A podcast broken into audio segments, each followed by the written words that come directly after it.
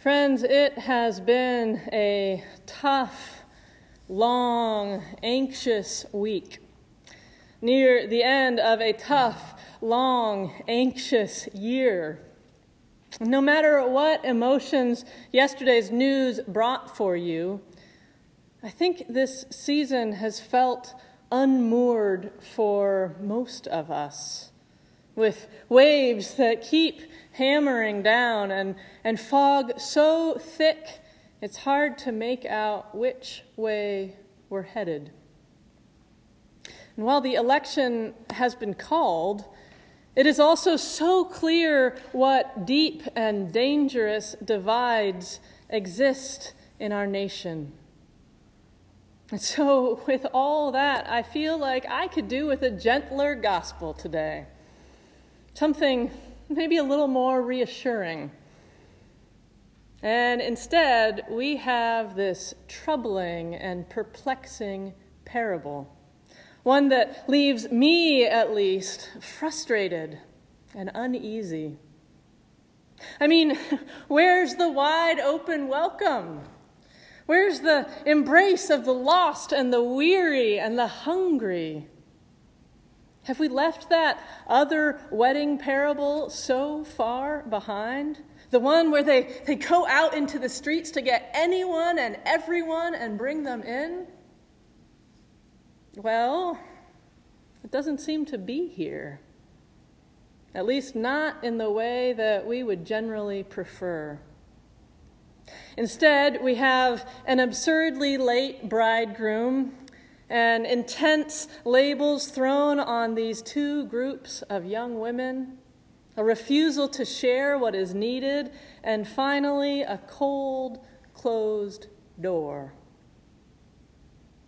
One of the tricky things about parables is that they can offer up truth in different ways, sometimes seemingly in contradiction with each other. They, they invite us in from a whole host of angles. They challenge us to enter into this life of discipleship with different lenses. And I believe they can be true together. So, yes, God welcomes us all, searches high and low for us, offers us incredible spreads of grace as we hear in many other parables. And yes, also, what we do matters. That's what I hear in this one. That we do not have infinite time and opportunity. That there are real consequences to our choices. What we do matters. It's not just what we do generally or what we do for our neighbor. It also matters deeply what we do with the gift and call that God has given us, both as individuals and as a community. Back near the beginning of this gospel, during the Sermon on the Mount, Jesus tells all those listening that they are the light of the world and that this light is not to be hidden. You are light, he says.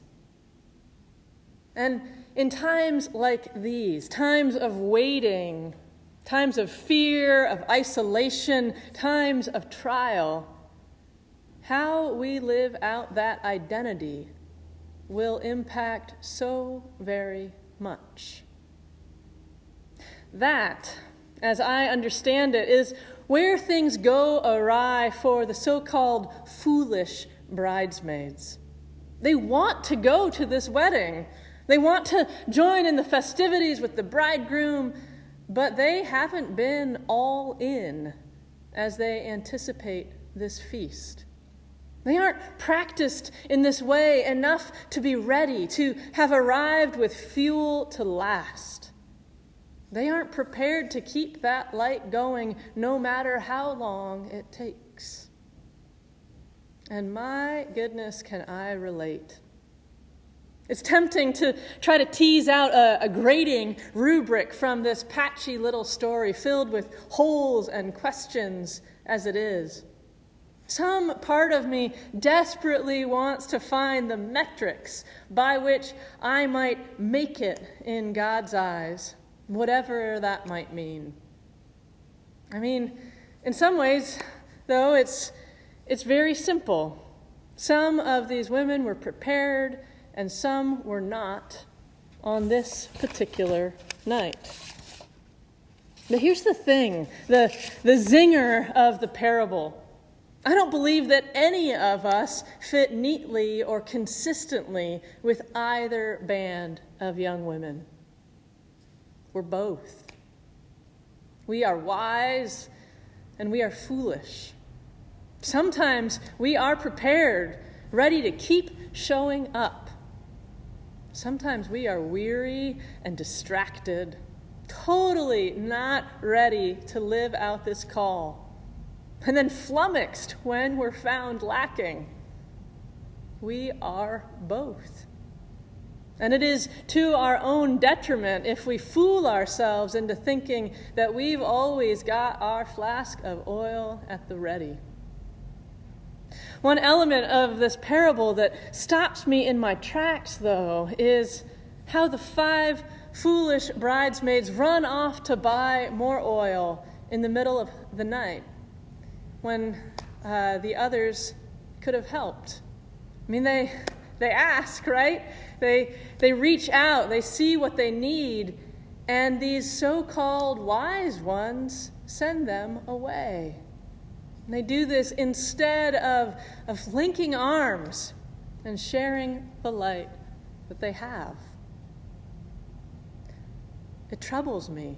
It doesn't seem like what we're called to do.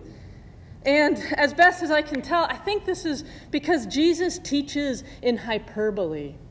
He grabs our attention this way, exaggerating not because he's, he's telling us that we ought to do it this way, refusing anyone our light, but instead he's painting this intense picture to make a point, to highlight that what we do matters. We can't just waltz into this way of love unprepared. We have to dig in. We have to live into this call. We have to invest ourselves deeply over time in sharing the light.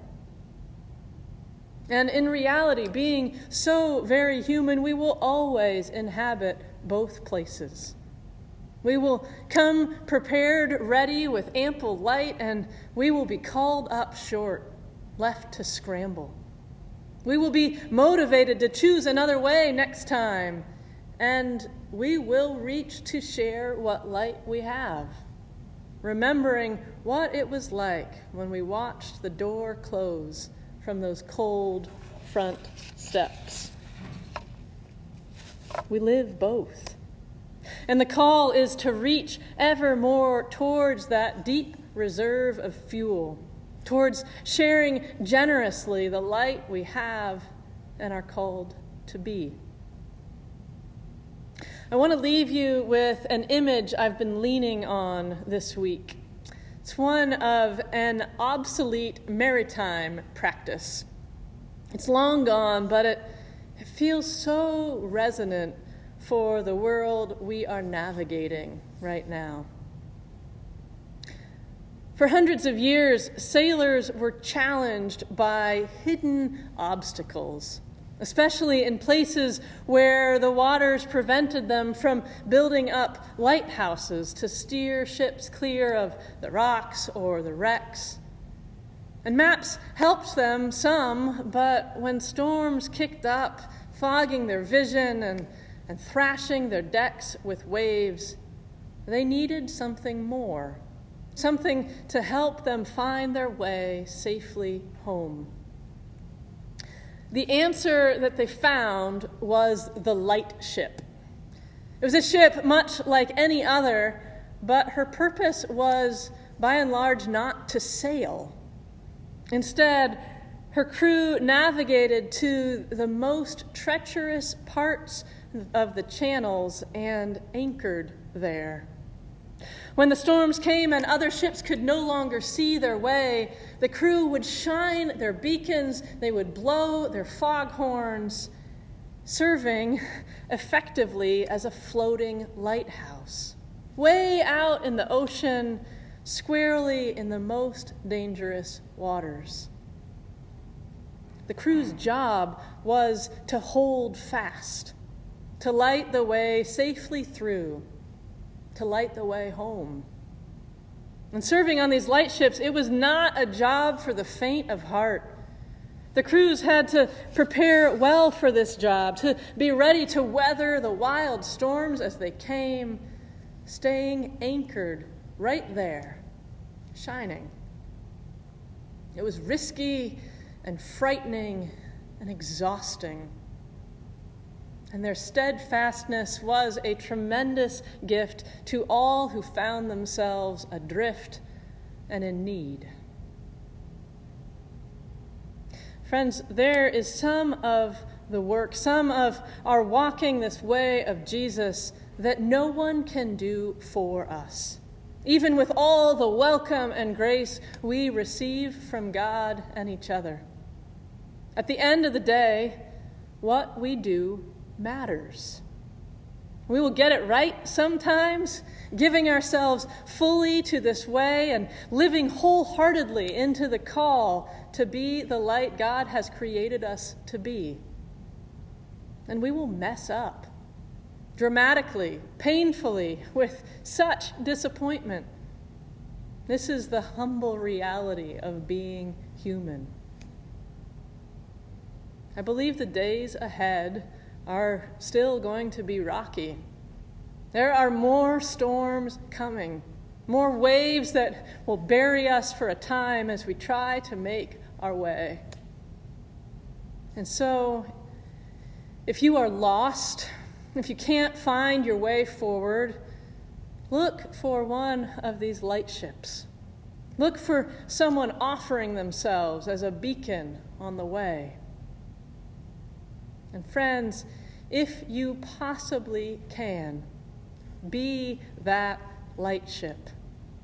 Practice and prepare. Give your time and energy to the work of keeping your stock of fuel ready. And then keep shining through the storm.